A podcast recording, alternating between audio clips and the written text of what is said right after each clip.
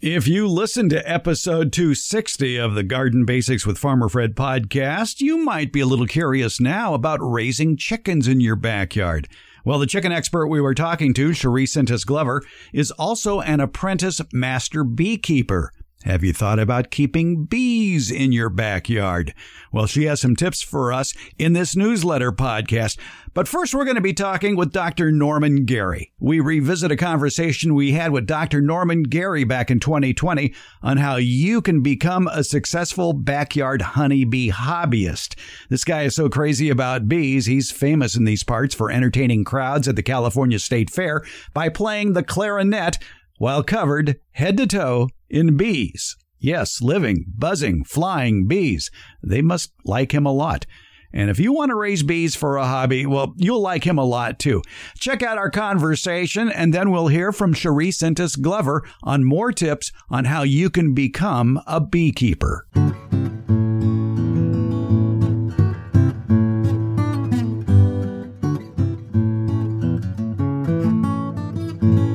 So do you like animals? Do you enjoy caring for plants? Do you have a garden? Well, if you're listening to this show, you probably do. And you're probably curious about nature. And if this sounds like you, you just might love beekeeping in your backyard. But how do you get started? What are some of the problems?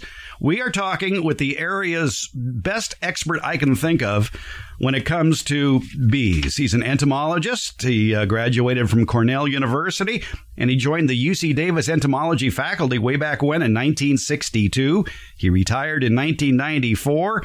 After a 32-year academic career, he's authored more than 100 publications, including scientific papers, book chapters, and popular articles in the beekeeping trade journals. And you may have even seen him at the state fair playing a clarinet while covered in bees. That would be Dr. Norman Gary, who's now retired, but he keeps producing books, including his latest, the second edition of The Honey Bee Hobbyist, which came out recently. So you just might want to give a listen and maybe share it with your friends, too, as far as the podcast goes, who are raising bees. And they're going to learn a lot today about raising bees in the backyard. Dr. Gary, it's a pleasure talking with you. I think we talked many years ago when the first edition of The Honey Bee Hobbyist came out. And now you have a second edition. So what's different in the second edition? Well, in the second edition, I've added a great deal of information, things like I have a chapter on beekeeping clubs, so that anyone interested in bees in various areas and counties can get the idea of how to make contact there. I added a chapter on formal beekeeping education, ways to get a master beekeeping degree.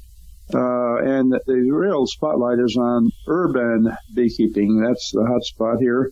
Then for fun, I added a chapter on entertaining with bees. And I think you'd be greatly surprised by what I say there. And finishing off with more fun with bees. I have there are so many fun things you can do, and so I go into great detail there, too. Do I have this right that you are in the Guinness Book of World Records for holding the most bees in your mouth for the longest period of time? I'm afraid so. Not the longest time, but 4 or 10 seconds. That's enough. It was just a little fun thing I did. I dreamed up the stunt, wrote the rules, and basically I trained foraging bees to come from their hive over to where I was seated. And they were collecting artificial nectar, just as sugar syrup with a flavor added, from a sponge on a little plate right where I was seated.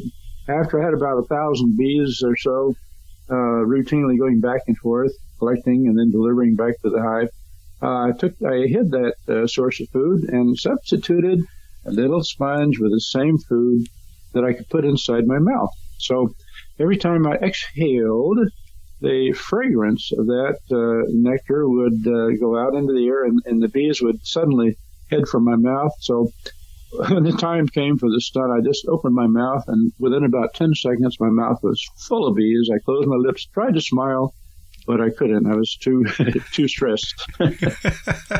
And did you get stung? Nope. I didn't get that. We can talk about stings. I love to. Anyway, I didn't get stung, and I just simply opened my mouth after 10 seconds and sort of blew the bees into a little cage for counting. And can you guess how many I had? I bet you already know. Somewhere around 100, wasn't it? 109. 109. I don't recommend this as a recreational activity for anyone else, okay? All right. It's not in your chapter on entertaining with bees. No, well, if it's there, it's certainly not there to encourage beekeepers to do it. In fact, I discourage these public displays of weird things with bees, like clustering on your body and such. I've done a lot of that as an entertainer, but for the average beekeeper, I discourage this because I think people get the wrong ideas. All right. So basically, the subtitle is Kids Don't Try This at Home. Yeah.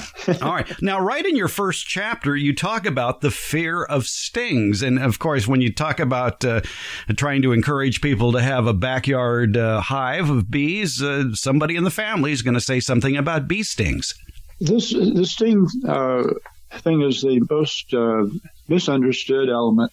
Let me say this about bees. Yes, they do sting, but in defense of their hive, their colony, their social organization there, and only near their hive. It makes no sense for a bee to sting away from the hive because the bee that stings always dies. We see bees foraging all over the place, all around us. Every day they're on flowers. They never bother you. Only way you could possibly get stung is if you, say, step on a flower that and you're barefoot, something weird like that.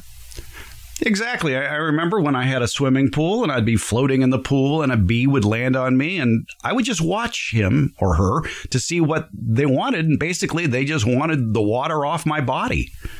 They wanted the salt water. They have a requirement for salt. And yes, sometimes they do visit pools and sort of scare people, but they're harmless if you don't bother them. Yeah, they're our friends, obviously. I mean, we've talked on the garden show for years about the benefits of bees, that basically every third bite of food you take is comes from courtesy of a bee. Consider the bees that are necessary for pollinating fruit trees and so much more, that they are a very necessary part. And it certainly makes sense for homeowners to want that action in their backyard to not only help pollinate their plants, but maybe harvest a gallon or two of honey, if that's possible. And sure. One thing you point out in your book, in the second edition, is the fact that sometimes homeowners get a little too overenthused when it comes to starting a hobby like beekeeping. And they basically have too many hives that their yard cannot support or the neighbor's yards can't support. Absolutely. This is the greatest threat to the welfare of bees in the urban environment. There's only so much nectar and pollen out there in the immediate area. So if you have too many bees, they're on the verge of starvation, and they are not producing what we call surplus honey above their needs. My main target here is to persuade beekeepers to have a maximum of 2 hives in the urban environment. Otherwise, we're going to have serious problems. Too many bees and resulting starvation of bees. How much nectar do bees consume? How much do they need? Let's first realize that honey is the primary food of bees. They also eat nutrients from pollen. But in a year's time, a hive of bees will consume more than 100 pounds of honey. They have to have that stored before the surplus honey above and beyond that can be harvested by beekeepers for human consumption. One thing you point out in your book I found interesting is that the harvestable honey, the quantity for home beekeepers, has actually been going down over the years. And is it because of this overpopulation? Yeah, if you have too many cows in the pasture, they start starving. And in the bee situation, if they overgraze their nectar pollen resources, then they're going to be producing and storing less honey. So it's a losing game if we have too many bees in the urban environment. We're talking with Dr. Norman Gary, author of The Honey Bee Hobbyist, The Care and Keeping of Bees, the second edition. He's a former entomologist at UC Davis. It's an excellent book if you're going to be starting the hobby of keeping honeybees, or you are one, you need this book. So let's talk about some of the common mistakes that home beekeepers generally make. And when people get enthused about having bees, one of the most disconcerting things that happens to them, that sometimes around October or so, the bees leave. Where did these bees go? Healthy colonies don't leave. They just cluster during the cold winter and survive that way. They create their own heat inside that winter cluster. But now that we have some serious parasites and various diseases of bees, sometimes the colonies simply abscond. I mean, the bees just all leave the colony and go elsewhere. It's unfortunate, but it does happen now and then. And one thing that sometimes scares people is sometimes in the spring there will be a swarm of bees that will take up residence in a backyard tree. Yes, that's fairly common. In April, May, around in this area, that is the way honeybee colonies reproduce. Half the population will leave the colony with the old queen, cluster nearby until the scout bees find a good new cavity for a home. And then when they decide together what's the best one, they all take off and go into that hollow tree, or sometimes into a wall of a building, which is unfortunate. And let me emphasize this, that bees swarming like this are totally, totally defenseless. They have no inclination whatever to sting you. The only way you can get stung again is to physically molest them or something. Just watch and enjoy them. Exactly. What are some of the more common mistakes that home beekeepers make? Well, the first thing that a home beekeeper should do is to join a local bee club. Look up the name of your city or your county and then search for Beekeepers Club. Go out there and join the other beekeepers. You can learn a whole bunch from them. It takes a lot of reading and practical experience to learn how to safely keep bees.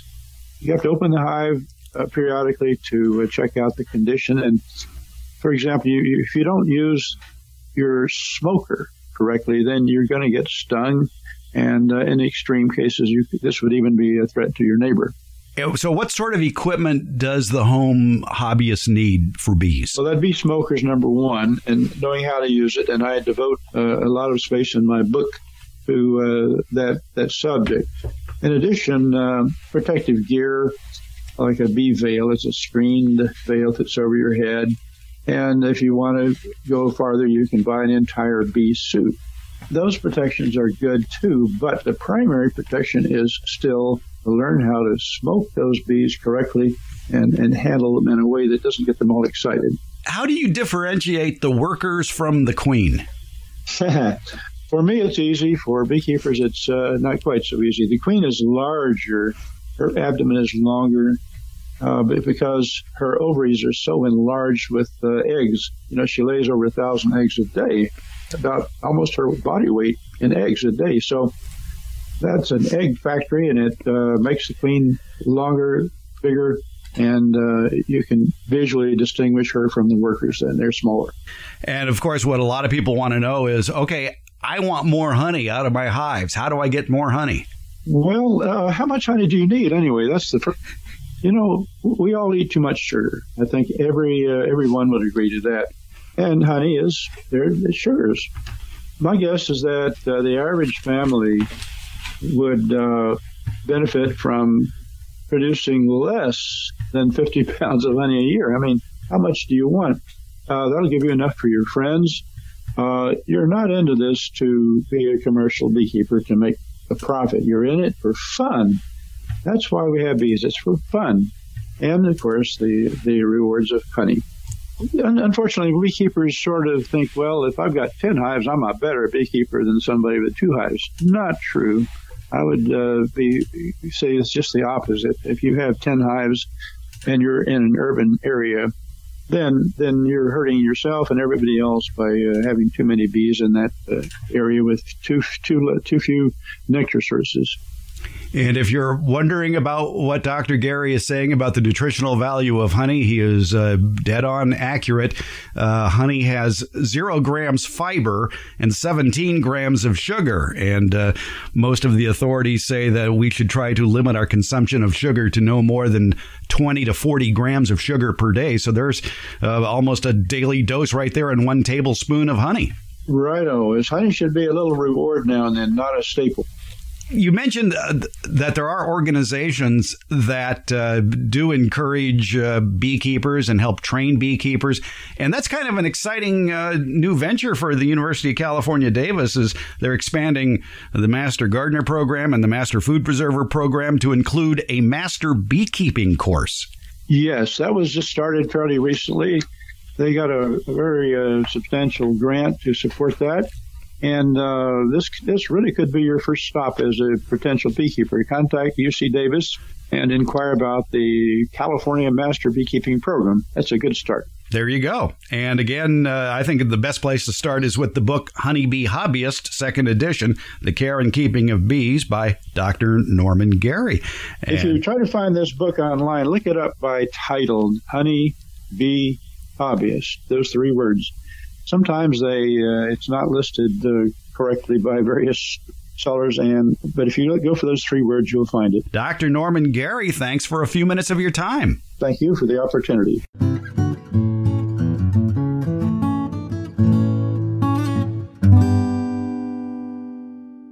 We know Cherie Sintes-Glover as an urban chicken consultant, a poultry inspector, but she is also in training to be a master beekeeper. She has an organization of beekeeping friends in Central California as well. And we talked about Easter time, not a bad time for picking out chicks. When is a good time for picking out bees if you want to take up a new hobby of maybe raising bees for honey?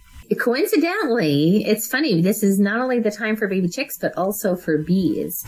And a lot of people that are getting into beekeeping. So first of all, know that this is between usually in our area, April to May. That's when nukes and packages of bees will be available for purchase. And they're usually available through various bee suppliers. And it could be a commercial beekeeper. It could be a local beekeeper. It could even be, large beekeeping supply warehouses that might sell bees. But the trick of it is you actually have to plan ahead. And the reason is that many people begin reserving their bees all the way back in December. So if you've waited until March, there's a good chance that a lot of places will be sold out. And beekeeping is local. So that means, just like gardening is local. Yes. So what that means is you want to find bees from your area, and if possible, it's much better than buying bees from across the country that might be used to a different climate or environment. So now is the time. If not, it's possibly even too late. So plan ahead. And I'd say if you're interested in getting into beekeeping, take beekeeping classes. There's usually beekeeping classes held in our various areas between January and February. And that will at least help you kind of walk through what equipment you need. And it'll also allow you a chance to order bees. I know with our local beekeeping guild, we usually start our orders in December, January, and usually by February, we have our beekeeping class, and then we basically wrap up our orders. Now the bees, at that point, earlier in the spring, you are reserving your bees, but the bees actually won't be ready until April or May. Mm. And that's because of a couple things. One is you're waiting for the colonies to build up. In our area, the colonies tend to build up pretty quickly after the almond blossom season, right? So after that pollination period. And then the other thing is you're waiting for the temperatures to increase. So right now we're still kind of cold. It's been super rainy where we've been this, compared to other years. So that means the bees are getting a slower start. It's going to take longer for bee suppliers to build up those nukes, which is a nucleus hive, right? Kind of like a miniature beehive or bee colony. And they're waiting for the right temperatures for the queens to actually go on their mating flights. So while a lot of the bee suppliers have been breeding queens, ready to go into the nukes, the chances are that the queens have not yet mated. And if you're getting a really great nuke of bees, you know, one of the things that you're looking for is it really is truly an established kind of miniature colony. You have brood of all different stages within the frames of the colony and of the beehive. And you have a queen that's demonstrated that she's actively laying her eggs. You know, hope that helps. You know, as far as planning, as far as beekeeping, really your first year is usually about, okay, what do I need to learn and understand and learn about bee behavior and biology? And what do I need to get just as far as equipment? And then if you do that your first year, your second year, you get your first bees, then you can put all that information and education into practice and then go from there. We know urban chicken consultant Cherie Sintes-Glover has a great website, chickensforeggs.com. What about for bee information? Where should people go online for that? Oh, they should go. So we do, I would go to bigvalleybeekeepersguild.org. That is our home beekeeping guild. And we meet monthly, actually, for educational meetings. And we have a great speaker lineup for this year. So we have people from all over the country, either from Michigan State University, we even have someone from Washington State University, as well as, you know, UC Davis planned for this year's lineup. So great speakers, great topics, and it's a great place to just converse with your fellow hobbyist beekeepers. That website again was? bigvalleybeekeepersguild.org. Cherie Sintes-Glover, we learned a lot today. Thanks so much. You're so welcome. Thanks for having me, Fred.